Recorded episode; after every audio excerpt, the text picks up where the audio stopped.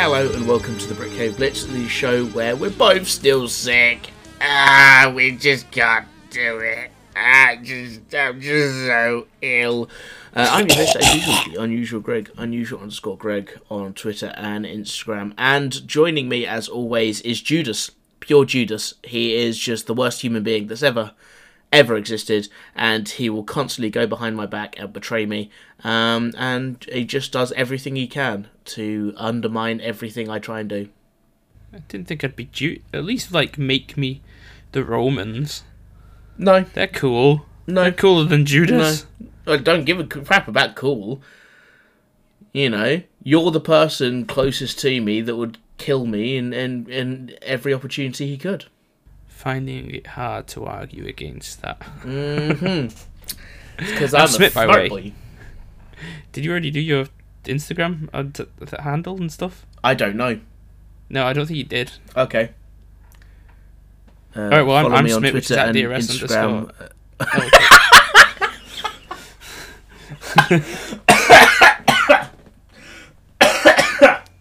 I'm Smith, which is at DRS underscore 994 on Instagram and Instagram only. I'm the unusual Greg, unusual underscore Greg on I- Twitter and Instagram. And don't forget to follow the podcast at Brit Cave Blitz, at Brit Cave Blitz on Twitch, Twitch, Twi- Twinstagram. X. You no, we will never call it that. um, yes. So as you can tell, this is going to be a very disjointed and uh, probably a fuckload of editing to do to cut out all the coughing. Uh, but this is going to be the Week 14 preview. Arizona Cardinals, Washington Commanders are the only teams on bye week this week, and this is the last bye week of the season for any team. Ooh, Uh, I was I was about to look at that, and then I realised we had two Monday night games, and I am Oh, Monday night, yes. yeah, yeah two Monday night games. What the fuck's that all about? Don't know. Okay, so yes, we're going to roll into the 14 preview. Uh, before we do that, we are going to take a look at the playoff picture to see the potential risers and fallers uh, as we carry on. So in the AFC, your one seed is the Miami Dolphins currently uh, taking that place from the Baltimore Ravens, who I believe were on bye week last week. Uh, potentially. oh, the Um, Ravens are on bye week, yeah, yeah. yeah, there you go. Um, so that leaves them in the two spot uh, at nine and three as well. Uh, falling uh, is the Kansas City Chiefs and the Jacksonville Jags, uh, both on eight and four in the three and the four respectively. Uh, the fifth seed is your Pittsburgh Steelers. The sixth seed is the Indianapolis Colts, and the wild card, the final wild card, I should say, is the Browns on seven and five. All of those three teams are on seven and five, by the way. Um, also in seven and five, and in the hunt for that final spot is the Houston Texans. Um, then you have a few other teams on six and six: the Denver Broncos, uh, Buffalo Bills, and Cincinnati Bengals. Um, in last spot, and I think if they don't win this week, they will be mathematically eliminated from the playoffs. It's the New England Patriots. Um, Yeah, I, teams I are in that saw a thing about the Pats where it was like the Chargers have to win a certain game, Yeah. the Bengals have to win a certain game, and the Pats have to win all five of their next games. Yeah, yeah. Um, so that ain't gonna happen. No, no, no, absolutely not. Um, I say with that that that team, I just don't see much going on now. Um, but yeah, uh, so that's going to be an interesting division to see how that goes about. Um, in the NFC, your number one seed is the Philadelphia Eagles at ten and two. Uh, 49ers are at 9 and 3 as well as the Detroit Lions at 9 and 3 uh, in the second and third respectively. Uh, the Atlanta Falcons are 6 and 6 in your fourth seed. Um, the fifth seed is the D- uh, Dallas Cowboys at 9 and 3. Uh, your 6 and 7 seeds are the Minnesota Vikings and the Green Bay Packers both at 6 and 6. Um, so that's quite an interesting. Uh, the Packers moving up there by virtue of beating the Rams earlier on in the season, and uh, the Vikings still hanging in there. Um, it's weird to see that the Falcons are above the Cowboys, but it's just because of the divisional Yeah. things where Yeah. Falcons are undefeated divisions at the moment, and obviously Cowboys have left lost the Eagles. Yeah, yeah. I say it's all about to say that. I mean, the Eagles would be there just because they're ten and two, not nine and three like the Cowboys. But yeah, yeah. Um, in the hunt to go up there, you've got the LA Rams at six and six, and the Seattle Seahawks also at six and six. Uh, that's your eighth and ninth seed, respectively. Um, you have the NFC South teams, uh, the Tampa Bay Bucks and the New Orleans Saints, both at five and seven. So looking to try and take that um, that win of the South away from the Atlanta Falcons. Uh, we'll see how that actually goes. Um, you got a few other teams, but as of week 13, the Carolina Panthers were mathematically eliminated from the playoffs. They are currently done and dusted, getting the number one seed for the 2024 draft. But as we all know, they gave it to the Bears. Uh, they are currently 1 and 11. So that's the playoff picture as we go into week 14. Um, and week 14, like most weeks, kicks off on a Thursday um, as the New England Patriots travel to Pittsburgh to take on the Steelers. Um, no idea how this game is going to go, but I reckon uh, it, it's not going to be pretty for either team. It's not going to be an enjoyable watch. Um, and I mean, if if record goes for anything at the moment, the Patriots will hold the Steelers for under 10, but still lose. Um, yeah. That's that seems to be what they're doing at the moment. I don't know whether this is kind of some creative tanking situation or what. Um, but Kenny Pickett's out. Mac Jones may be swapped in for Bailey Zappe, who could be swapped in for somebody else at this point. Um, this game's gonna be a mess. What do you think's gonna happen? Oh, I don't think many people are gonna watch this. To be honest, no. this is a pretty shit Thursday uh, night matchup. um, considering like we've had the Bears on a lot of them. Um, yeah, this seems this seems yeah. worse than some of the best matchups. To be fair, it looks like we're going to get the AFC version of the Bears. yeah, as I say, it wasn't one of the Bears versus the Panthers. Um, that was just a massive shit show. This mm. just seems like it's that uh, version, another version of that. Yeah. Uh, yeah, like you say, Patriots are doing their own version of what the Chargers do, but they're doing it by ten points instead of like uh, instead of it being within three. Steelers, yeah, I mean, fucking hell, it's Trubisky versus Zappe. As far mm. as I'm aware, I've I think I've seen that, that it's confirmed that Zappe's going to be starting. Um, Jones oh, isn't going to be there. I know. Oh, sorry. I know after the last matchup, there was a lot of things going around social media about like how, like the players in the locker room like don't have any belief in Mac Jones anymore and don't really want to deal with him. So, I think Harsh. it's becoming a whole like franchise thing. Mm. Um. So yeah, uh, th- this is just going to be one of the, this is going to be a defensive battle. That's it. Yeah. Uh, the only thing that I have faith in really is Rhamondre Stevenson, and then uh, Darren, uh, what's his name? War- is it Jaylen Warren? Jaylen Warren, the running back for the Steelers. Yeah. Yeah, yeah. Um, and obviously Najee Harris had a decent game last one, so maybe if they keep Najee and Warren both healthy, yeah, um, and like on a continuous rotation with each other, they'll wear the Patriots defense down, yeah, and just gain it, you know a couple yards each time, but at least you're moving the sticks. That's literally my only confirmed thing of this, really. Yeah. Um, which is kind of, I'd say it's kind of a shame, but it's one of them. Like Canada got Canada got fired. Yeah. Then they had a decent match yardage wise, mm-hmm. and they were kind of looking to you know keep that up and prove that it was him that was holding them back. Yeah. And now Pickett's out, so yeah. And uh, you know, even in that game where Pickett went out and Trubisky came in during the match, passing game was not there at all. No, no, I don't know whether it's because the the game was set up for you know uh, Kenny Pickett's skill set, um, but I feel like yeah, there was just no adjustment made when Trubisky came into the match. But I say I just don't.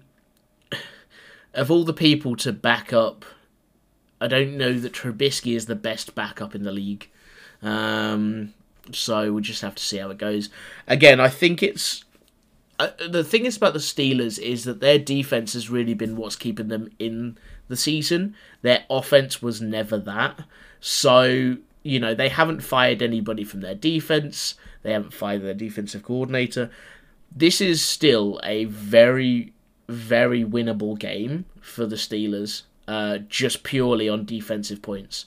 Um, so yeah, um, this actually is a prediction game. I did forget to mention that at the top of our talk. Um, I think it's a. Pr- I mean, again, I don't know whether you're going to try and wildcard it or anything like that, but I think this is a pretty obvious one. Um, uh, do, you, do you want to say it first? I can say it first. I'm going to go Steelers. Yeah, I, I think it's Steelers as well. Yeah. yeah. Unless you know the Patriots pull something insane out of the bag. Uh, it, this this would actually be the week that they should do it. Um, but yeah, I don't know. Uh, I don't know that there's any benefit to them winning games at this moment in time. And I say I, I've said it on the show many times. I don't think any actual pre- professionals will ever tank. Um, but I think this is this is if anybody's tanking at this point, I think it's legitimately the, the Patriots. I don't think the Carolina Panthers done anything of what they've done on purpose because I don't know they know how to do anything on purpose. So yeah. Okay, we're going to move on to the start of our Sunday window. Um, and for us, it's now going to begin with the Tampa Bay Buccaneers at the Atlanta Falcons. Um, two of these teams, as as we talked about, uh, battling for what I believe is going to be the one NFC South uh, playoff spot available, um, and that, that that win of the division. Um, this is going to be a pretty interesting matchup. Uh, probably one of the better of the early windows in terms of actual like competitive nature of both teams. Um, we'll just have to see how it goes. Uh, what do you think is going to happen in this game? Obviously, we've talked in the past about like Bijan Robinson um, being used correctly potentially uh, for the first time in a long time, but also like how solid, serviceable M- Mayfield has been for this Tampa Bay team. Yeah. So I think one of the things that gives me faith in an Atlanta win on this one is one, it's a home mm-hmm. uh, home game for them. Two, they are currently undefeated in divisional matchups. Um, so uh, there, there's kind of the like the theme and that I'm thinking, you know, this is oh, a, a, safer bet that we can take this one as well. Yeah. The only problem with, like you're saying, yeah, if Bijan's used correctly, but in this one, it it's hard to use running backs correctly because I think Tampa Bay have a good run defense. Mm-hmm. Yeah. Um. So the the best way to use a running back, especially like a Bijan Robinson uh, running back correctly, is to you know screen pass it on the outside if if somebody comes flying in, we've seen many a times he can break their fucking ankles and then go for the first down. Um, because I'd say the way that any team can really win against the Buccaneers is with a good passing offense, but Ridder's just not that quarterback, no, unfortunately. No, he just no. can't connect with his guys, and um, I don't think we like as as decent as some of the receivers are that we have. I don't think any of them are that guy that can like get out of pressure and always be a safe pair of hands. Yeah. Um, which is why I think you know they've developed a decent squad of running backs in Robinson, Allgeier, and even Parsons still getting some fucking good angry runs in. Mm-hmm. Um, on the book side, like you said, yeah, Mayfield's been dependable, but again, I think one of the biggest reasons to that is because of you know, it's, it's Mike Evans more than Mayfield. Um, yeah. Mike Evans, regardless of where he is on the field, still seems to be that safe uh, wide receiver to get to. Um, I forgot the running back's name. I know he's Rachaad I know, White. Rachaad White. I know he's dipped a little bit in the past few weeks in production, mm-hmm.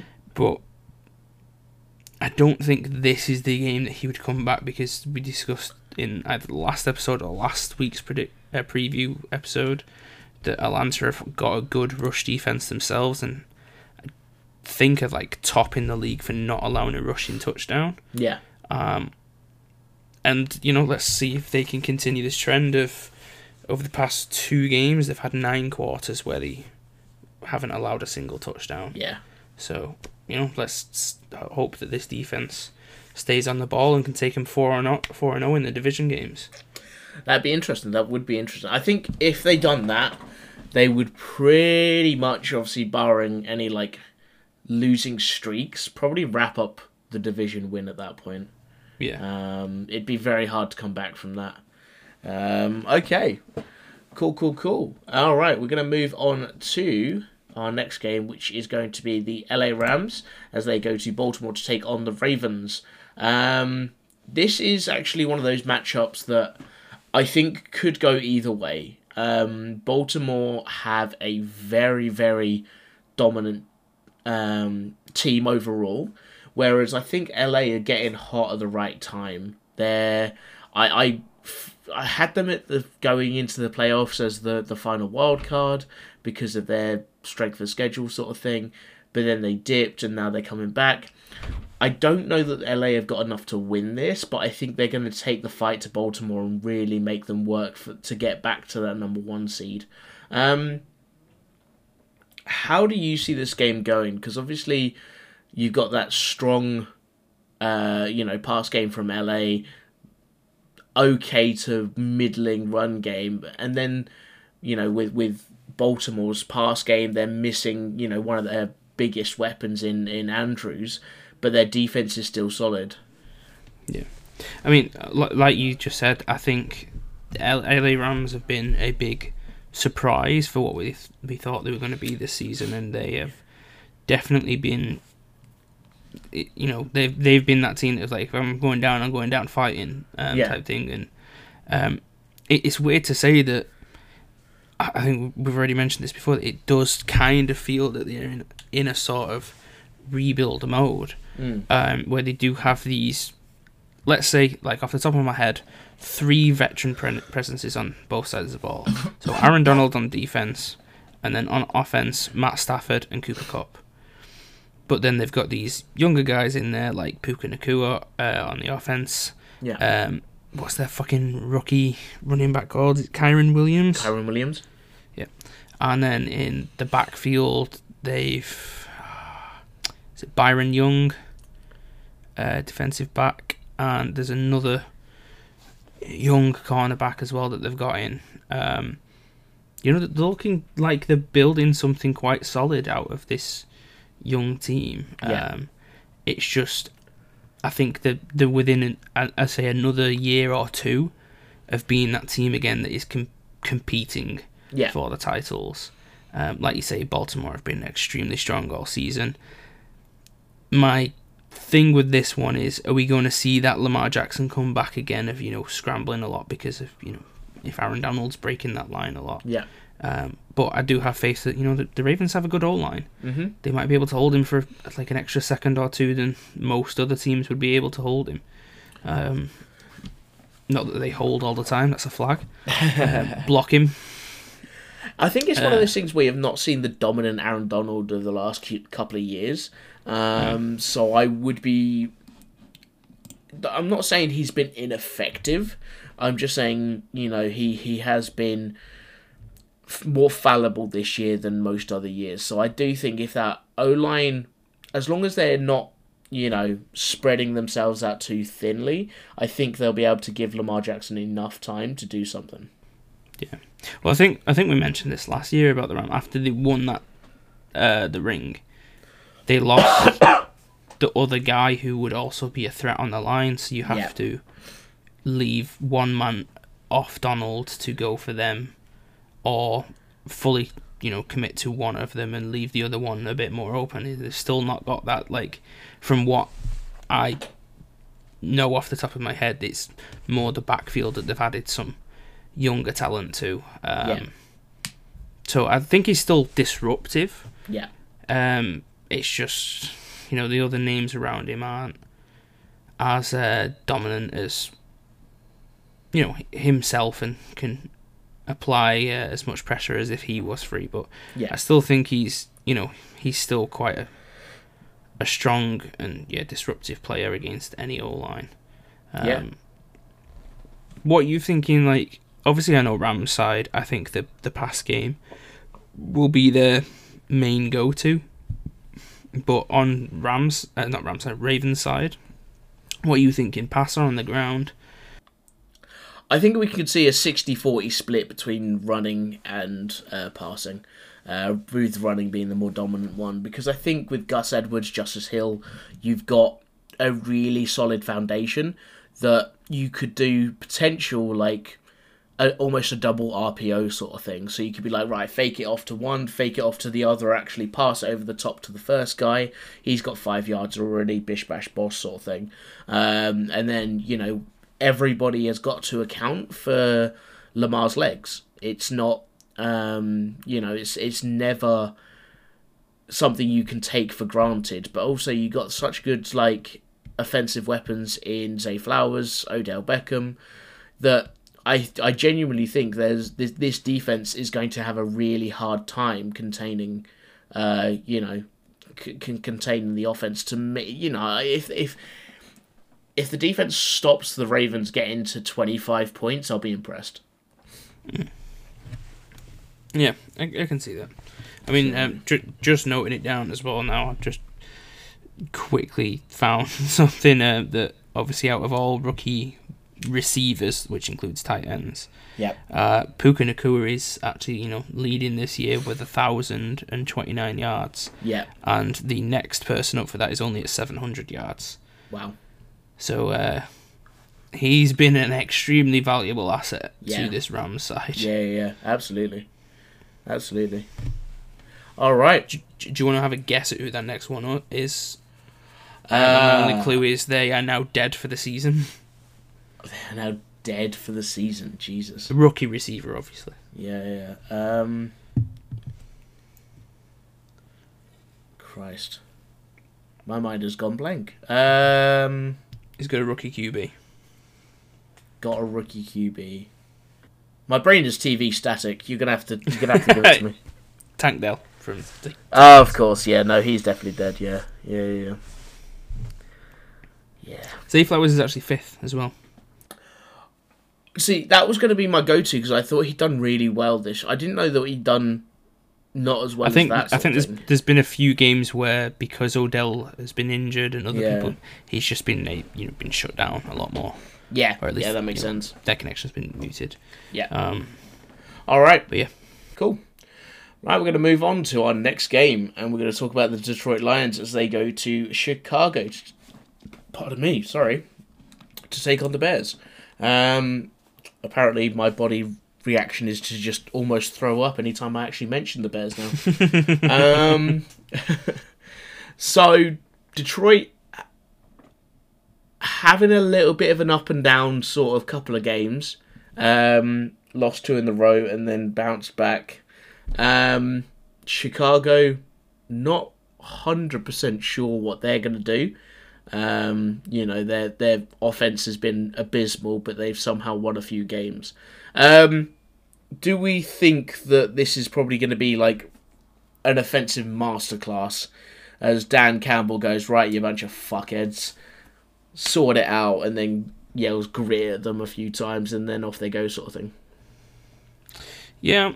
I'm honestly not 100 percent sure what to expect for this game because the last time they had a matchup, I expected Detroit to be extremely dominant, and yeah, eventually they got the win, but it was not the showing that I thought would have gone ahead. Um, and especially, you know, Chicago have home field advantage. I know it doesn't play in, you know, too much, especially when you're in that division. You're all from, you know, pretty similar areas. Um, yeah, it's, it's hard to see what's going to go on. I would expect the, the the Lions to just, you know, Amon Ra, Laporta, bit of Josh Reynolds, even uh, is it Jameson Williams, the, the rookie from last year, just put up high numbers, put up points as fast as possible. And then, if even if Chicago can get points, they're just not going to be able to get enough. I will say that they're not they've not got a great record at home anyway. Um, Well, the Bears haven't. no, no. Say they their first home game of the season was against the Packers. They lost that. Second home game was against the Broncos. They lost that. Third home game was against the Vikings. They lost that. Fourth home game was against the Raiders. They won that. Uh, fifth home game was against the Panthers. They barely won that. Um, and this will be their sixth. So, yeah. yeah, Well, let's you know, let's hope it is a, yeah, a dominant showing by the Lions again then, because yeah. I, I honestly did think it was a bit embarrassing when Oh, gotcha. the Bears came to the Lions and the Bears seemed like they were going to take it. Yeah, yeah, absolutely. Um, no, I can kind of I say, you know, just I think it's one of those difficult situations where this seems like a bit of a dummy team for some teams at the moment. You know, that that you, you're expecting to go in and roll over them, but they have some fight in them. They, there's there's things that just can't be explained in football. Um, Yeah. and the Chicago mean- Bears has how is one of them. I I need to look up like what week it happened and ev- like their matchup and everything happened. But if it was after the trade deadline, obviously Chicago would have got Montez Sweat on their D line. Mm-hmm. He would have been a a good disruptive weapon against Yeah. Goff in the passing game. Um, Yeah. And I think that's one of the things. That's one of the things that has really helped the Lions out this season. I think we talked about it an episode or two again. That the Lions have had got a decent O line. I think they've got maybe one or two injuries there and had to put a rook, at least one rookie in. Yeah, But they're still, you know, it's not like they're letting everybody through at every occasion. They're still holding up qu- quite well. Um, so yeah, I'm. I can't remember off the top of my head, but I'm assuming it was around then, or like or just after then. So Montez was on the team, and he was a disruptive weapon against them. Yeah. Um, because I mean, before that, obviously, we said Washington would be in that scrappy team. Him and Chase Young on each side, they were like, I think they were leading the league in QB pressures. Yeah. At the time when they were together, so I know Chicago don't really have that much of a pressure D, D line wise, um, but him being added to it definitely helps. And then I'm pretty sure one of their linebackers is like league leader for tackles this season there you go. might just be because they always give the other team more ball possession, so defense has to be on the field. But you know, it's definitely something to look at, and looks like it. You know, it's, it's helping in the defense game. There you go. All right. Um, okay, we're going to move on to our next game and talk about the Indianapolis Colts as they go to Cincinnati to take on the Bengals. Um, Indianapolis kind of on a bit of a rise at the moment. Um, there's you know there's some momentum building there. Um, the unfortunate news for Cincinnati is, you know, they're just not looking as sharp um, without Joe Burrow there, but they're not out. They are not out. Um, they managed a good win, um, and we just have to see if they can keep that momentum going. If there's you know, if there's life in that team um, enough to actually just continue on momentum, or whether this was kind of some kind of revenge game. Um, yeah, Cincinnati. What do you make of them at the moment? What do you think their their strengths are going to be um, as they they're now in the kind of Burrow is out and injured era once again?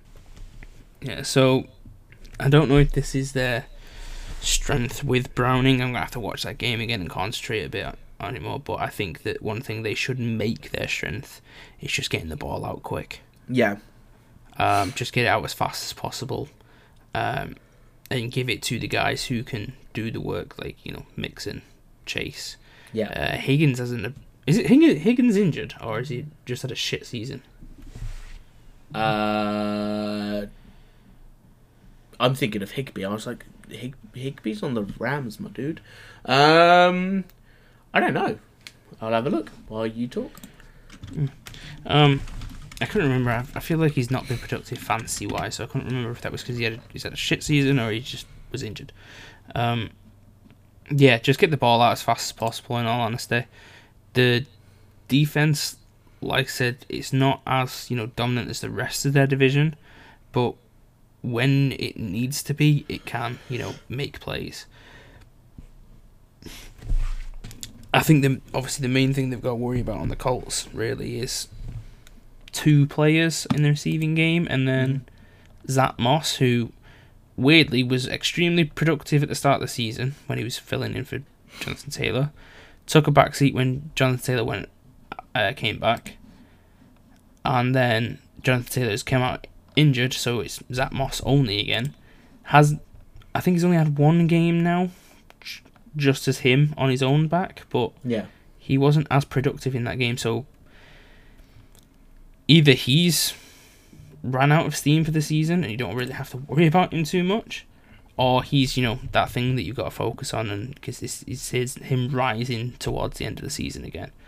But offensively, other than him, really, it's what Michael Pittman Jr. and then Alec Pierce, the rookie. hmm I think they're the main two targets that you've got to kind of watch out for. Yeah. Um, you just they've just got to play it a bit smarter. I I I say just you know go more man coverage than like zone at all Yeah. because Gardner Minshew can be a bit scrambly, hmm but if he's got nowhere to throw to, he's not the fastest guy, so he's not going to like uh, you know at something in ten make the full ten on a scramble. Okay. I don't think he'll ever be that the guy to do that, especially you know with him getting on a bit more in years. Um, so even if he does scramble, I feel like you'll be able to contain him before the down marker. There you go. Uh, just an update. Tee Higgins missed three weeks with a hamstring injury, but he is back now.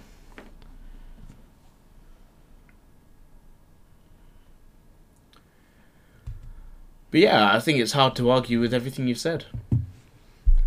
Mm. So if I had to But, you push know- you for a winner, I would say congratulations as well to the Colts though for like obviously losing their rookie QB in multiple games and then actually losing him for the rest Yeah. of the season, going with a kind of veteran backup uh, QB and still kind of you know making it work. Mm. Um, I unfortunately would still think that the Colts will take this. Yeah, it's kind of hard to see. I mean, whether that win was a fluke or not. Um, I, I, you know, I, I would, I would be tending to dis to to agree with you, should I say, not disagree. Um, just because I can't, I can't trust a team that has one win after their QB goes out, sort of thing. It's one of those where, like, you know, you look at the Vikings when Josh Dobbs comes in. Um, he comes in for a couple of games and they look like great, but then as he embeds himself into that team, you kind of like, well, the bubble may have burst. So at the moment, I'm on that. Wait to see what happens. Yeah. Um, okay, so now we're going to move on and talk about the other team um, that's lost their QB. Uh, the Jacksonville Jaguars go to Cleveland to take on the Browns. Uh, as we've mentioned, Trevor Lawrence is now out for the season, um, and we've talked about it before. Mister uh, doesn't know boundaries is also out for the season.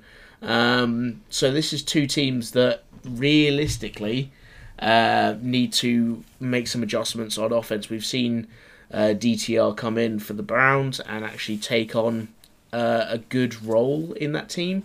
Um, but that team, as we all know, is heavily propped up by their defense anyway. Um, we now have to see what resilience the Jags can put up, and uh, I actually don't even know who's going to be their starter at the moment. Have you have you got any knowledge on that?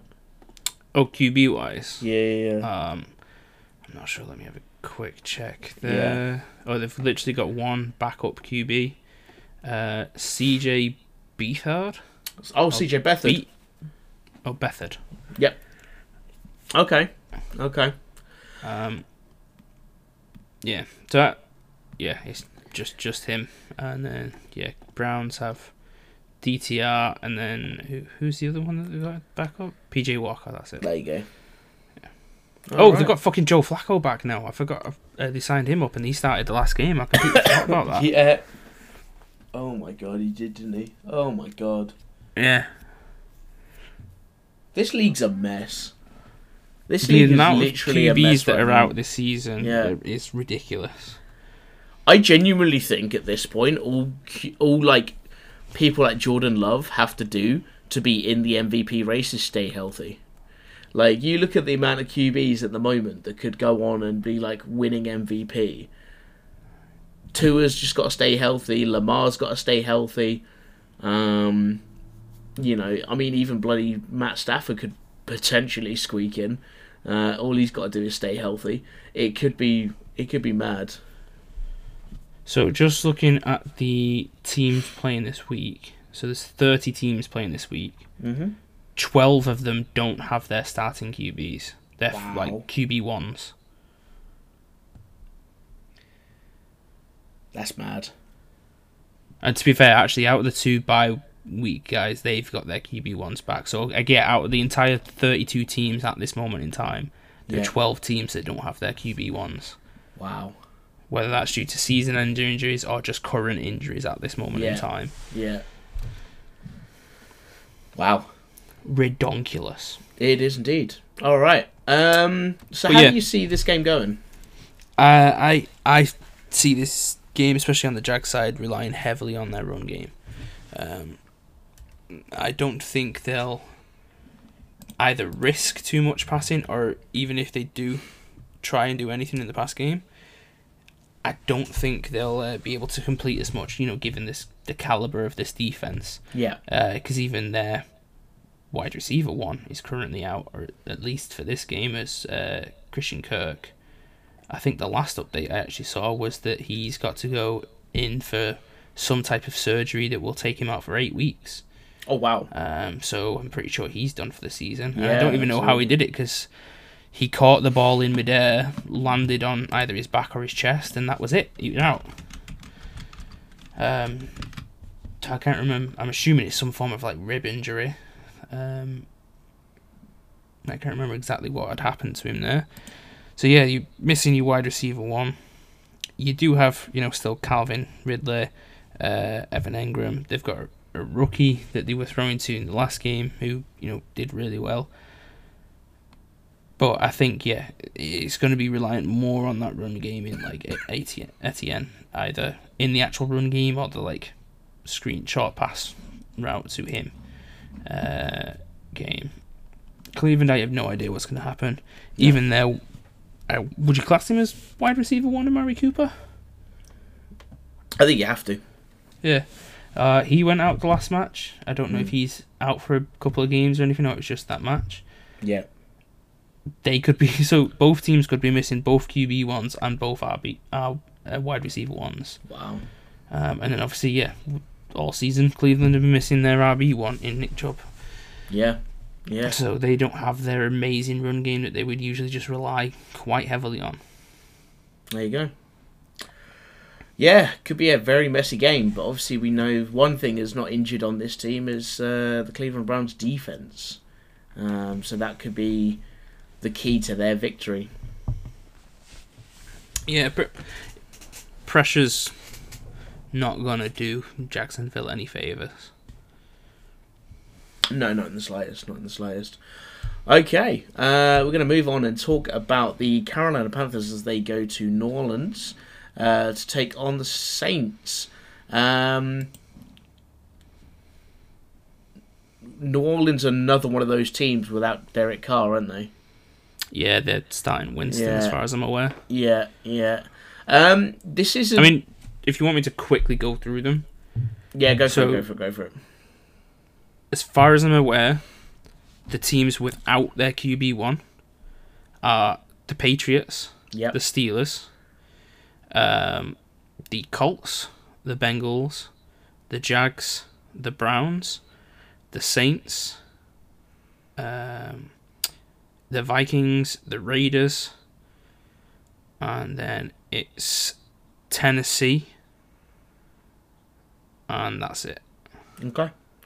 Um, yeah, Tennessee was kind of you know like a shaky ground on that anyway, but I mean, so with the technically was their Patriots, really. QB one. The Patriots Yeah. still have their QB one available. Um, it's just you know Yeah, nobody wants him there. Oh, and technically the Jets Yeah, as well. I forgot about that. true. Yeah, there you go.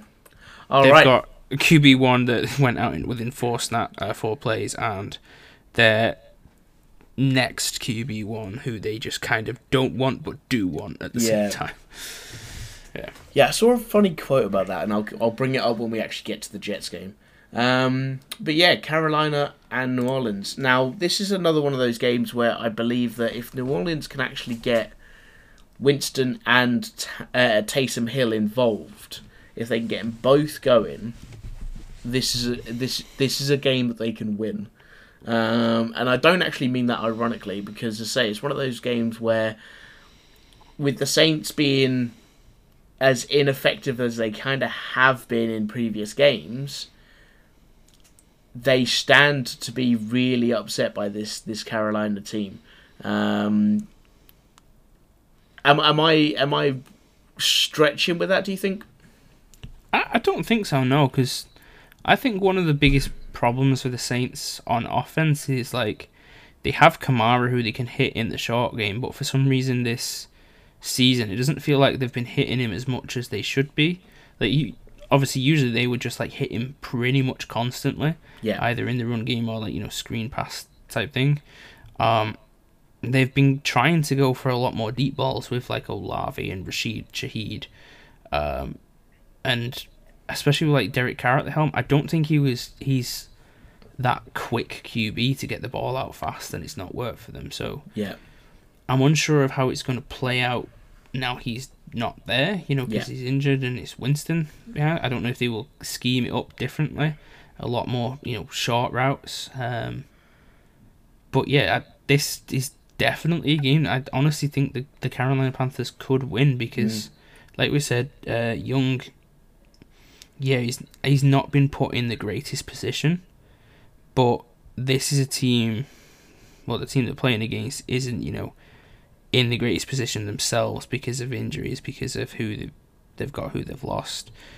Um, you know, they don't have that much that this could be a field day for Young and Thielen if they can connect properly.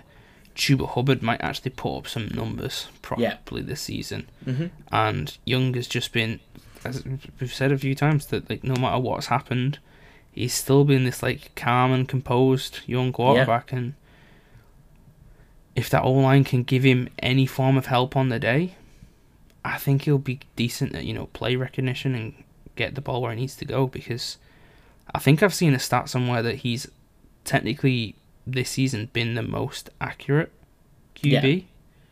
Like when a player has been in coverage, the absolute pinpoint accuracy of where he gets that ball into his receiver's hands is ridiculous. Hmm. But yeah, uh, it does sound like a far stretch, but I think because of all the shit that's been Yeah. happening, um, and And how we've also their got to talk about- far, yeah. Yeah, exactly. We've also got to talk about how you know much the Carolina Panthers have been a, a shit show on their front office side of things and coaching staff side of things. So, as we know, that they've got rid of Frank Reich now. Um, they've brought in the their kind of interim head coach. Their front office, like general manager and all that kind of stuff, has admitted that they really didn't know what they were doing in the draft. Um, so there's a lot going on outside of the team that's really affecting the team they have a chance to just kind of go onto this field and just put it all behind them and say we're just going to play football. Um, and it, you know, let's say there's there's stranger things have happened. Um, so yeah, we'll just have to see how it goes. Uh, next game we're going to talk about is the Houston Texans as they go to New York to take on the Jets. Um, now, if I remember rightly, Houston were one of those teams that still have their starting quarterback. Yep, they still they still do. There they don't have their wall. W- Would you class Tank Dell as their wide receiver one from No. this year? No. No. Okay. They don't have him as a wide receiver. Who would Yeah. you class as their wide receiver one? Nico Collins. More than more than Tank Dell for definite. Okay, because I think it's Nico. The main three are like Nico Collins, Noah Brown, and Tank Dell. Yeah, And obviously Dalton Schultz as well. But yeah, I think Dalton Schultz has had a bit of an injury these past few weeks. Dalton well. Schultz is also a tight end, so Yeah, that's, yeah, I, I mean just like as a receiving yeah, core, yeah, yeah, wide yeah, receiver. no, absolutely, yeah, Yeah, um, uh, Nico Collins to me has the more seniority in that, but like not by much. It's still a relatively young squad. Um, But yeah, I would go guess with that. Um, going against the Jets, who have been, I mean, a shit show is generous to them. Um, Robert Saleh was talking after their previous game, like they still think Wilson is the guy that can lead them um, to victory. But then when he was asked why he started the other two, he's like, maybe they could provide a spark. And I'm just like, okay, like like as in what you thought they was gonna light a fire under Wilson's bum? Like if anything was gonna light a fire under Wilson's bum, it was gonna be the fact that Aaron Rodgers was traded for, given a lot of money, given everything he wanted, and you weren't. I don't think bringing in anybody else is going to do anything for you. So yeah, we'll just yeah, okay, confusing times over there. Um, how do you think this game's going to go? Because I say I think it's one of those where Houston are coming in with being the favourites in my head, um, and N- New York are just a mess. Yeah, I think this will be a lot slower um, of a game for Houston than what they've done Yeah, uh, in other games because the, the Jets' defense is still good. yeah, yeah, Like they've still got powerful players in every like section of the field defensively. Um, it's just that offense that you know Garrett Wilson is still a safe pair, pair of hands no matter who's throwing to him, but it's like you know can whoever's throwing to actually get the ball anywhere near him. And then for some reason they're not using Breece Hall as much as I thought they would do when they haven't got a you know a top tier quarterback under center. yeah, Um, so yeah, offensively, it's, it's a bit miffed completely. And like, I'm not gonna lie, you know, the uh, Houston defense, even though they lost the, oh no, they won the last matchup. Mm. Yeah, the last matchup, they you know they put a through. Did they put three balls away interception wise? Um, and I'm pretty sure Derek Stingley did did, did that twice yeah, and that's to another quarterback who's been quite consistently accurate and Yeah. safe with the ball this season. So imagine what they're going to do against somebody who's, you know, will will probably never get a starting position in any team. yeah, yeah. That's it. Yeah, I agree with you. QB one is injured. Yeah, yeah, yeah. No, I agree with you. I agree with you. So yeah, I think it's going to be a bit bit slower, and points might not you know come as fast as they usually do for Houston. But this this I, I can't see anything else but Houston winning this. Hopefully, we don't have to. Hopefully, we don't have to. Okay, we're going to move on to the start of our late window. Uh, the first 905 game to kick off will be the Minnesota Vikings at Las Vegas to take on the Raiders. Um, as I spoke about earlier, the Minnesota Josh Dobbs bubble has burst. Um, he's not come in and been superhero anymore. Um, but equally, they are facing a team that has Aidan O'Connor under center. Sorry, Aidan O'Connell, not Connor, uh, under center, and you know, an offense that just doesn't seem to be clicking as well as it could be, um, and a defense that's largely dominated by just one guy. Um, Yeah. How do you see this this matchup going? Because I'm leaning more towards the Raiders actually being able to put this game away rather than the Vikings. On honestly, I'm feeling that with you as well, just from like the last couple of weeks of production that I've seen Yeah. from both teams. Um, obviously, I think the safest pair of hands on the uh, Viking side will again be T.J. Hockenson. My main thing of like I'm not sure what's going to happen is I'm pretty sure, probably on a limited snap count because I'm pretty sure he's still down as Yeah. like questionable or something. Justin Jefferson is back. Yeah, yeah, Um, uh, but I think you know because it's not Cousins at QB who would usually sit in the pocket quite happily and wait for Jefferson to get open. It is Dobbs who you know will will scramble if he feels it's needed. yeah, I feel like even if Jefferson was healthy, he might not be getting the ball as much as he would usually get, um, because that that's what we've kind we kind of would have expected to happen with Addison whilst Jefferson was out, Yeah, and it hasn't been. yeah, I agree. Um, so I mean, they're my main like inconsistencies. If I don't know what's going to happen on this offense, at the very least, you know, Jefferson's going to be back and he's going to be a good or a big distraction to the defense to open up some holes for other players.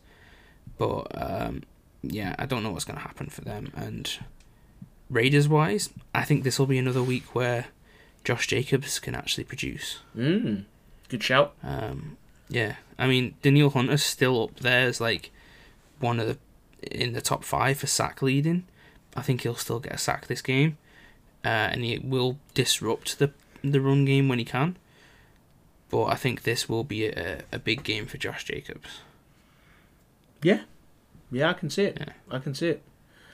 All right. I still think you know Davante Adams is just being used as a like a look at me, look at me, everybody come where I am type of player. Which isn't really what you want as an all-star running uh, wide receiver. No, no. I feel like he got frustrated because that was happening to him, especially uh, with Garoppolo, and then Garoppolo Yeah. went out and he thought, you know, this is my chance.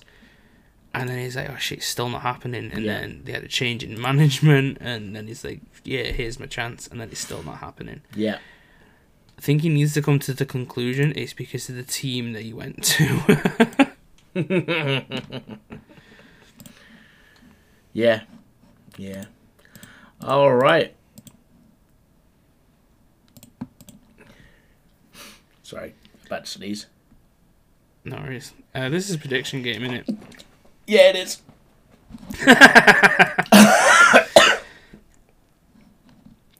Um, because obviously I've got a bit of a lead. Would you like to go first? Um, well, I mean, I've already kind of said who I'm going to pick, uh, and I'm going to stick with that. I'm going to go with the Raiders still. Okay.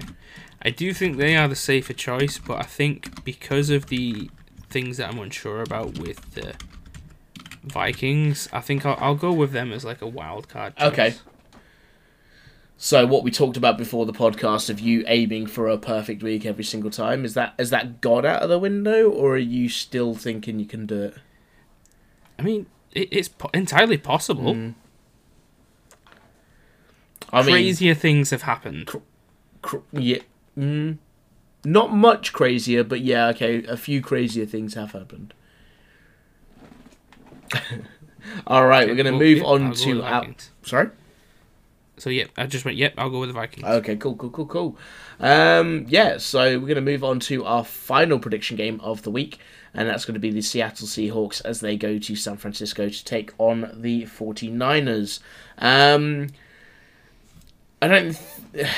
It's one of those games where I want to give it a little bit of credence, sort of thing. I want to talk about it in depth, but it's really hard to talk about the 49ers without talking about them being a dominant force. The hmm. way they are shutting teams down is insanity. It really is. Like their defense has been dominant, their offense has been inextinguishable. Like, you know, they've got too much going on for them. And there was a quote that goes is is been doing the rounds. I can't remember who it's from. I think it might be Deebo Samuels. And it's like, yeah, if Brock Purdy was he- was healthy in that playoff game, um, the Eagles wouldn't have stood a chance. And genuinely, I believe it. I genuinely believe it because, as I say, the way that they are playing, I just don't see that there is a a team in the NFL that could stop them. How about you? Yeah. No, it's it's hard to say that anybody could stop them this Yeah. season, but I think we have said you know a lot, especially at the start of the season, that if they don't win this year, you know they are a bit fucked Yeah. because of who Oh, they've yeah. got on the team and all the cap space and everything. Um, so yeah, I think they've they've definitely filled this team with a lot of star players that are definitely helping them get to that point. Um, but yeah, I mean the the last matchup between these two teams was literally two weeks ago, Yeah. and Seattle did not fare that well at all. No. It's hard. I know they had a great game, the last game that they played, even though they didn't get the dub. Yeah. But it's hard to see that like they would continue that consistently through the rest of their season. And if I'm gonna, yeah, I think this team that they're against better defense, so then I don't think they're gonna get half as many opportunities as they did in the other game against the 49ers. They just have 49ers just have too much. Yeah. The 49ers are this this year's pay to win team. Yeah, no, genuinely, absolutely agree with you. Um, you know, they they've been in win now mode for two years, um, and I say it's really it's going to be really difficult to see this team almost be disbanded, but it, you know it's glorious while it's happening. Yeah, yeah. I mean, I, I think it could have been entirely possible that the team could have gone undefeated this season if it wasn't due to that that string of multiple injuries that they had all at once. Yeah, Um, obviously, we'll never know, but yeah, like I said, the win now is this is this the team, yeah, yeah, definitely. and they're also in bird hunting season. Bird two games against bird teams, one Mm. the Seahawks, one against the Eagles, and then I think they've got the Seahawks, the Ravens, and I think the Cardinals. The Cardinals make sense because they are in the same division. Um, Yeah, it'll be them then.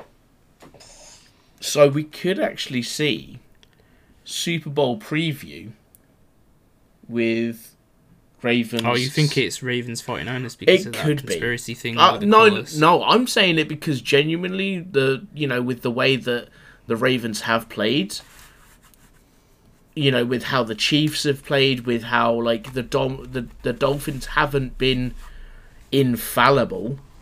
The the Ravens, I think, are the only AFC team that I would say have been consistently good um, going through the season. I didn't see it at the start, but I say looking back on it, um, it's it's hard to argue. So, yeah, So yeah, you obviously you said this is our last prediction game. Yeah. I'm pretty sure we're both going to go 49ers. uh, yes, Which- I think also helped with my choice before going with Vikings. Otherwise, we would have just had the exact yeah, yeah. same pick. So at least there's a bit of difference. Uh, it is one of the difficult things about um, having tr- or trying to be equal in picking um, for for each team. So yeah,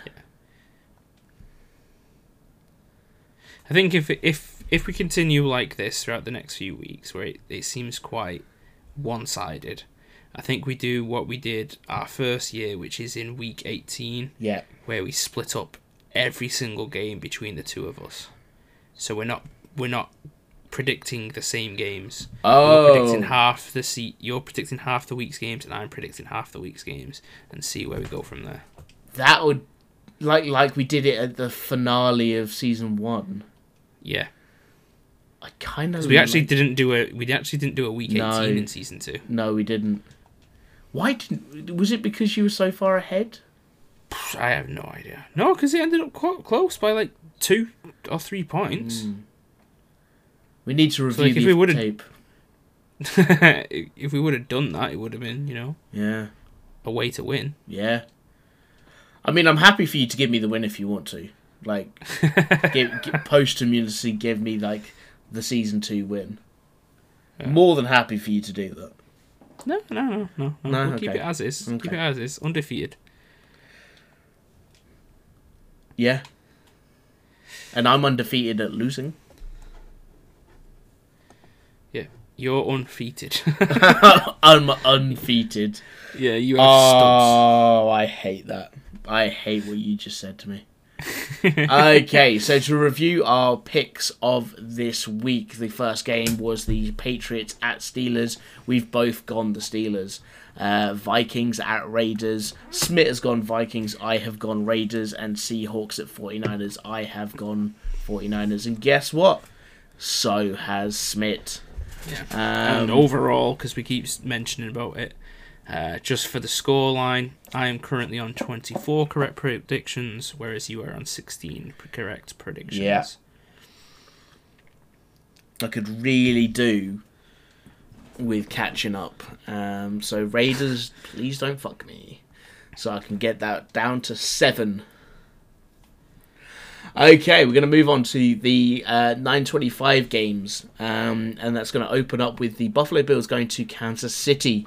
Um, a tough matchup for the Buffalo Bills going into the previous, you know, few seasons. This has been, you know, the the big story, the playoff loss against them, um, and be honest, both teams are struggling at the moment. Um, Buffalo can't seem to put enough on the field to shut away teams, even though they've got a really talented roster, and Kansas City just their offense are just not clicking right now. You know, they're they can do everything right when it's Mahomes to Trel to, to Travis Kelce, who I almost just called Trelsey. Um, but their wide receivers are letting them down. Skyy Moore, MVS.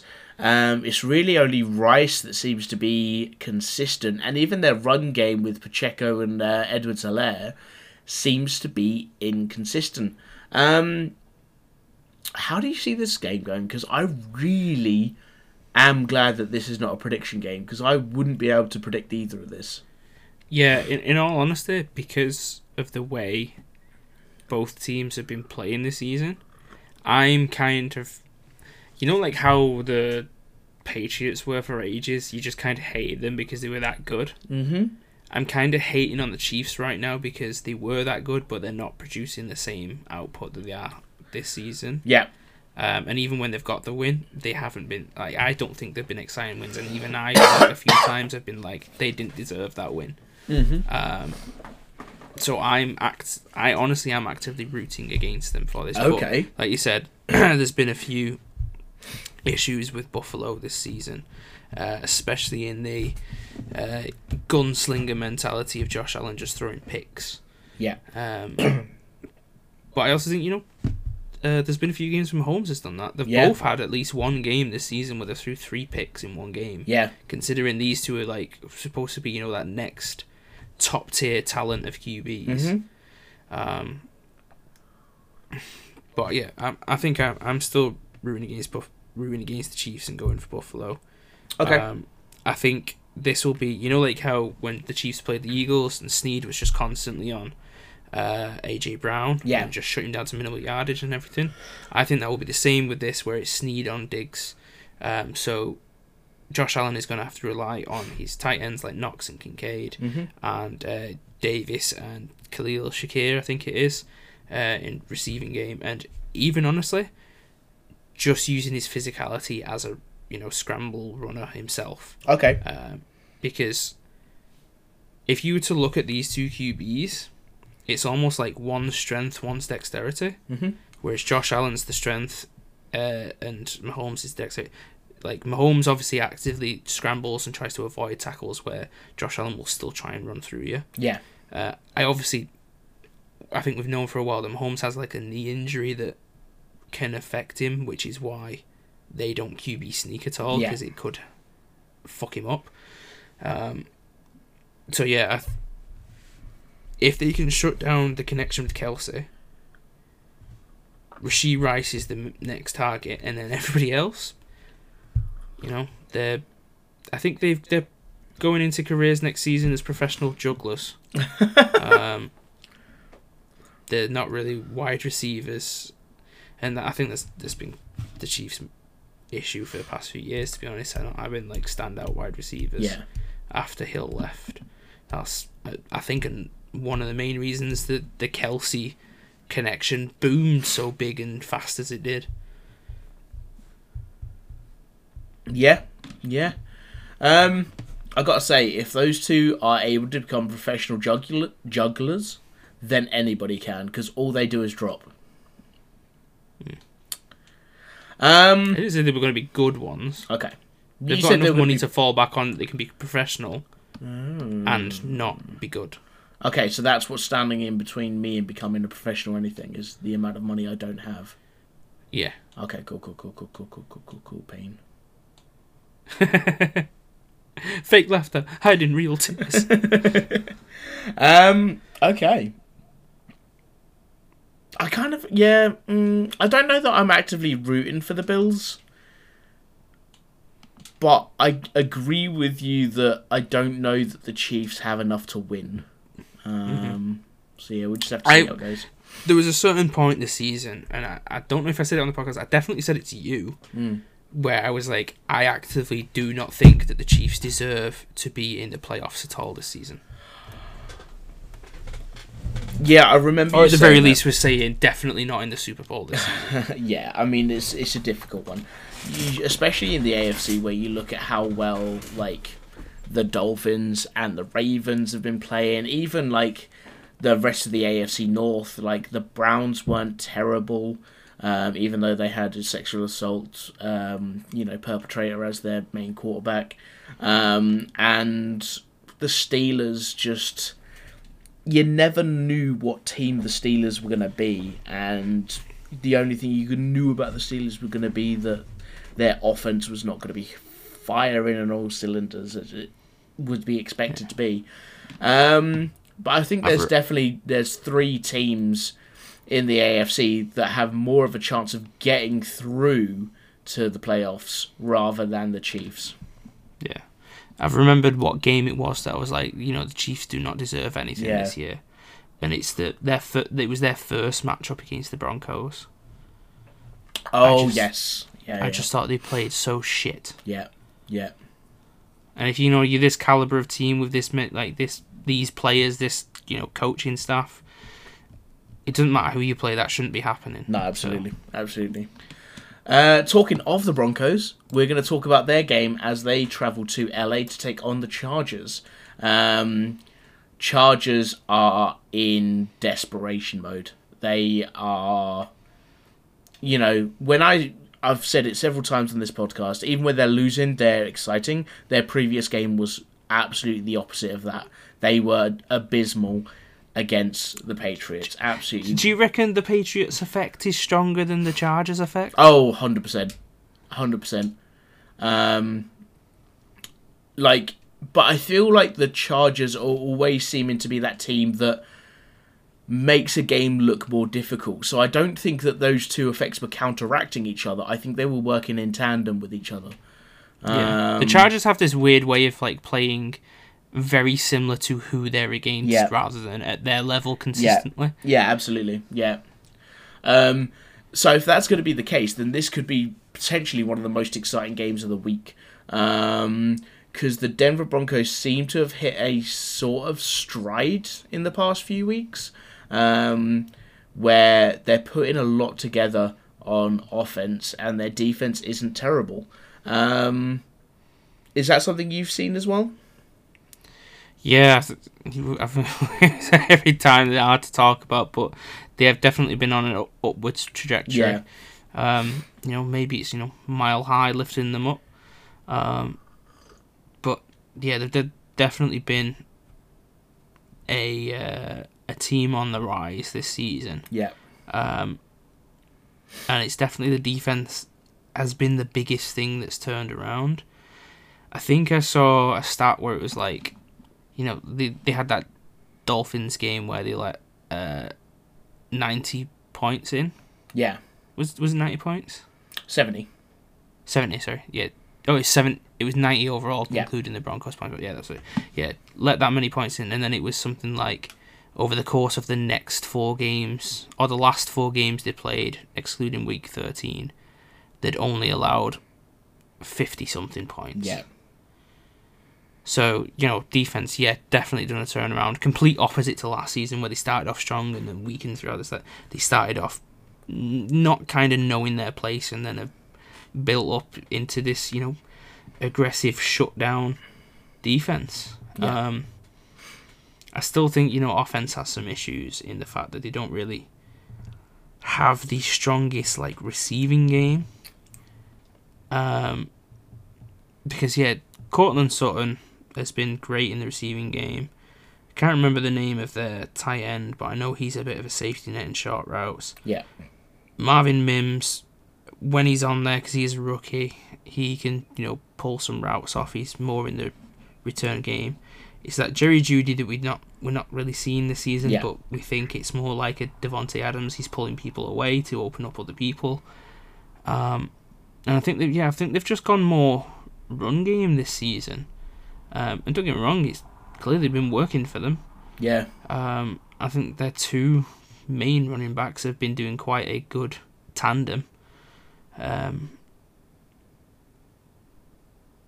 but yeah, it's like you said with the Chargers, they seem to play as good as whoever they're playing. So it's hard to know what's going to happen in this. Yeah. I think, or one of the things I noticed in at least one of the games the Chargers played this season is their pass defense is quite a bit weaker than their run defense, Mm-hmm. especially in giving up yards. As in, like, if somebody's going to catch a, a ball, they're not an instant shutdown where they caught it team. They're a going to tackle, but somehow they're going to overpower and still Yeah. get an extra two yards on us type thing. Um, so it might force Russell Wilson to pass a bit more, and then we'll see if those receivers can be standout receivers. Um, but yeah, this this could yeah, like you said, it could be the most exciting game. Yeah. I honestly think the three most exciting games are probably uh, the last three that we've talked about, including this one, Okay. and the fourth being the next one we'll talk about. Yep. Yep. Yeah. Yeah. I mean, I've got nothing more to add. I think you've summed it up so well. Um, so we should move on. Um, so the Sunday night game is going to be the Philadelphia Eagles at the Dallas Cowboys. Um, this has the potential to be a really, really bloody brilliant game, but also, you know, one of those games that might just end up being one-sided. Um, I don't know that the Dallas Cowboys are capable of actually stomping on a good team, sort of thing. Uh, we've seen them in how they've played against you know bad teams. We've seen them how they play against good teams and come away with a loss. Um, I say this this is going to be. I think this is still going to be an exciting game. I can see this being like a thirty to forty win or something along the lines um, for either team. But I think with how the previous game went for the Philadelphia Eagles, I think they'll be looking to kind of come back and say, no, no, no, no, no, we're not allowing this to happen. We're not allowing teams to beat up on us now at this point. Yeah, yeah, and um, I think, in all honesty, I think the Eagles Cowboys rivalry is possibly the biggest rivalry in the NFL with like how the fan bases are today in this day and age. Um, so that could get this game like properly riled up in that regards of like we're not letting them get anything on us type thing. Um, but yeah, like like you said, Dallas, we've seen them beat up on not so great teams. Yep. The last game, yeah, okay, they got the dub. They were against a winning team. How fucking close was that that game? Considering we've seen quite a lot of issues from that other team's Yeah. offense this season, they were close to losing that. Yeah. Yeah, yeah, yeah. So yeah, there, there's a big possibility that they have- haven't got a chance in hell at winning this. Yeah. Yeah. Uh, especially you know, like if like we said, if the Eagles are coming back with an absolute vengeance, yeah. they're going to take this. Hundred percent, and this is the thing. I think the Eagles have got too much of a defense that uh, the the Dallas just won't be able to keep up with it. Um, yeah.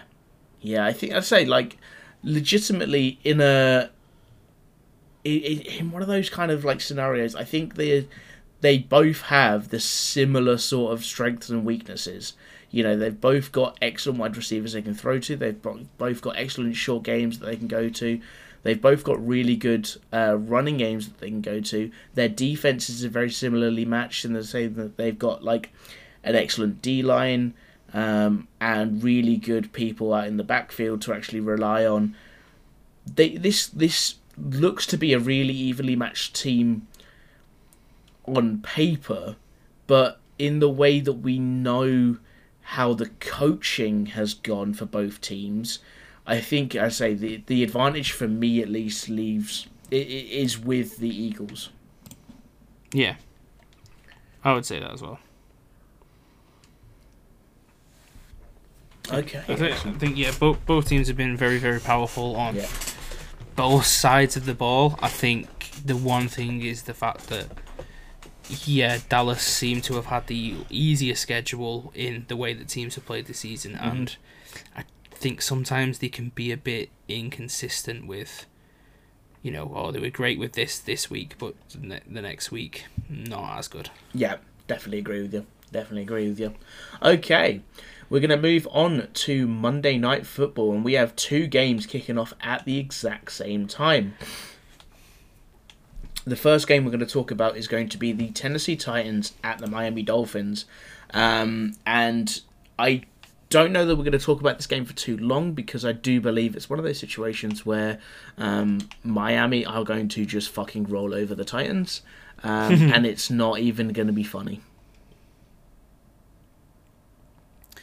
Yeah, Titans. Uh, I don't even know what to say about that team, as in like how they could even possibly find a way to rebuild themselves. No. Um, I think they've tried. They've like tried to go into rebuild mode a few years too late. Yeah. Like they should have gone into a proper full-on rebuild mode when they, you know, first, uh, or in at least Henry's first few years, so he's as healthy as possible. When they go into that rebuild mode, he's clearly going towards the end of his season, and oh, I mean, finding a running back like that who, you know, when when he's like what he was like in his prime, Yeah. that's not gonna come around No. that easy. No, absolutely. And the thing is to say with the what's been done to running backs at the moment, um, would any team actually, you know, back a running back for as long as Derrick Henry has been backed? Um, you know, you're asking a team to get behind a running back for about seven or eight years, and that's just doesn't seem to be the trend of where running backs are going at the moment. Um, So yeah, Yeah. Uh, yeah, Miami are just gonna, especially you know, especially with them being at home, they get Tennessee. They're a bit used to the heat as well, yeah. but that stadium can't be good to play it for Oh, no. anyone. No, no, no. Oh, one quick thing, Yep, kind of for unrelated to football. Um, have you seen the new GTS GTA Six trailer? No. Okay. Um, are you okay with me talking about it? Sure. Okay, so it seems like it's being set in like uh, Miami type Mhm. thing, like Miami Vice. Um, one of the things that people have you know found out what the area is called or whatever It's by like looking at a license plate and it shows that, but the license plate actually says underneath it cheetah, and because Okay. it's in that place, and people keep uh, like putting up in you know betting places that what celebrities are going to appear in the game. Mhm. Do you think Tyreek Hill could appear in the game? Wouldn't put it past him. especially with his uh, thing the other year on the boat. His thing on a boat. Didn't he slap somebody on a boat? Didn't he assault somebody on a boat? More than likely, that sounds Told like him to something get off a he boat, would, and he was like, "Do you know who I am?" And then That- hit them. That sounds like something he would do. Yeah. But yeah, just between that, up. Do you know, there's a license plate. It said it said cheater on it, and I was like, "Oh, Tyreek Hill could be in the game There you go. in some form." Do you know what's depressing me? I've just looked up Derrick Henry. Isn't he like 26, 27? He's 29. Yeah. He's two years younger Just- than me. The sporting world is insane. It really is. For, He uh, he was drafted in 2016. He's only been in the league seven years, and we're already talking about the end of his career. And that's so that doesn't just sum up running backs at the moment. I don't know what does. Yeah. The thing is as well, like the change with the rulings and all that stuff. It's it's definitely become a less, I'd say, violent sport because uh, I still, you know, the, the tackles from years gone by, they, you know, look, look like people were aiming to break back Oh, yeah. necks and stuff like that. Things don't like like so it, it has definitely developed into a sport that's a lot safer for players, but I, th- yeah, the running back position doesn't seem to be as safe New. weirdly. So that might be another factor in the fact that like running backs clearly do not last as long as other Yeah. positions. Yep. That that there you go. That that depressed me. Um, okay, and we're going to move on to our final game of the week, and that's going to be the Green Bay Packers as they go to New York uh, to take on the Giants. Um, genuinely, I'm more worried about this game than many others in our schedule. because of Tommy DeVito.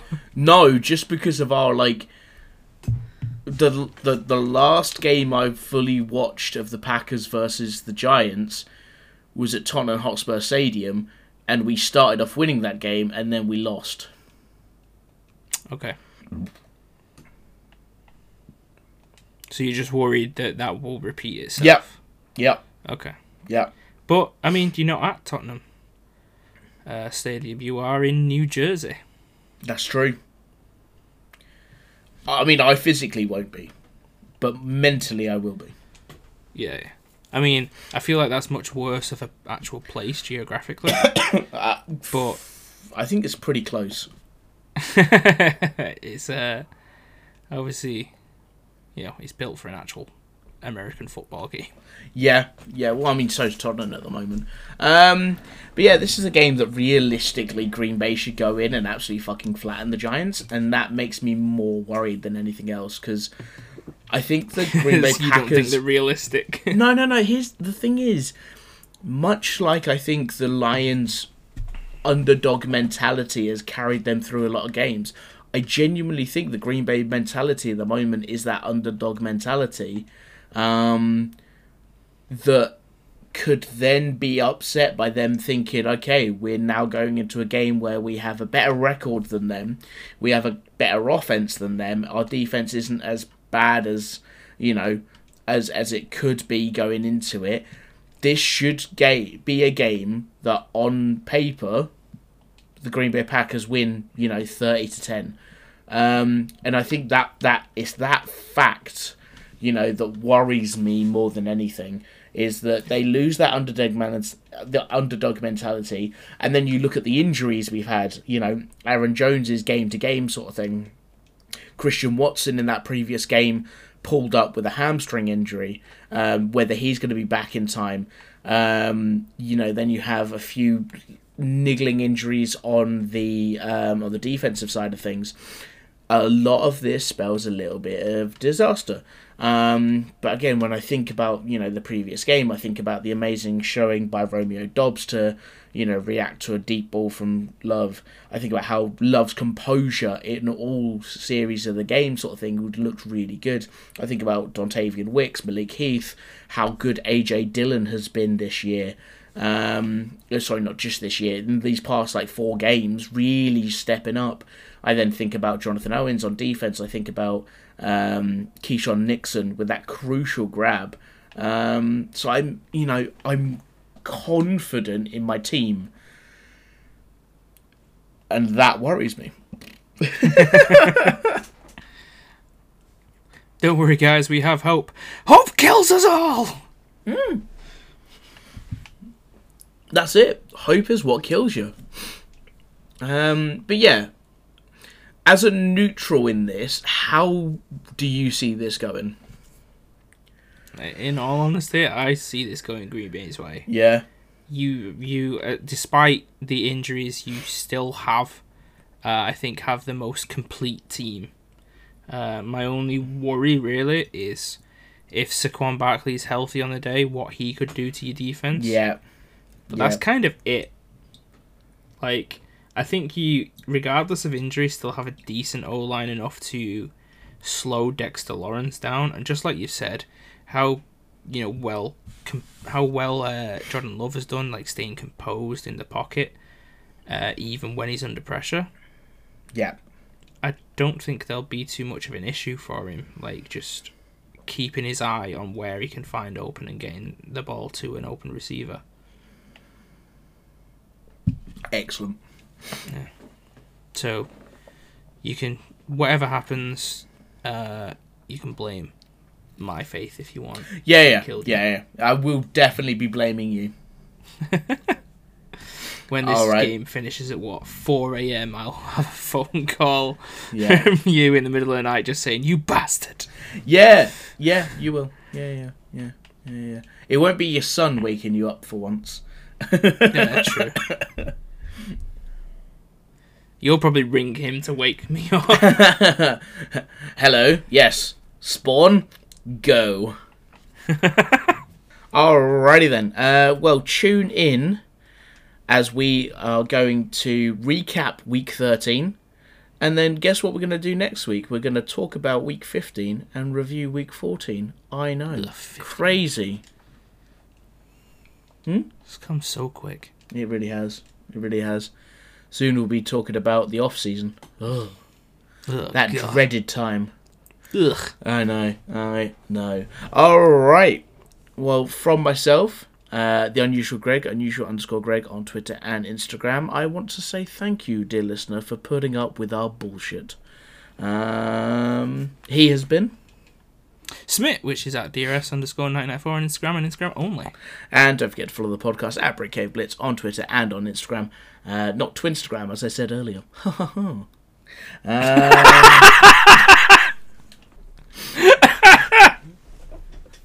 I don't know why that made me laugh so much. It was the ho ho ho. I'm going to drop that in as many podcasts as I can now.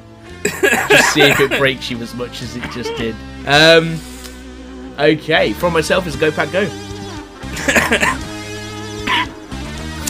Brit Cave Blitz.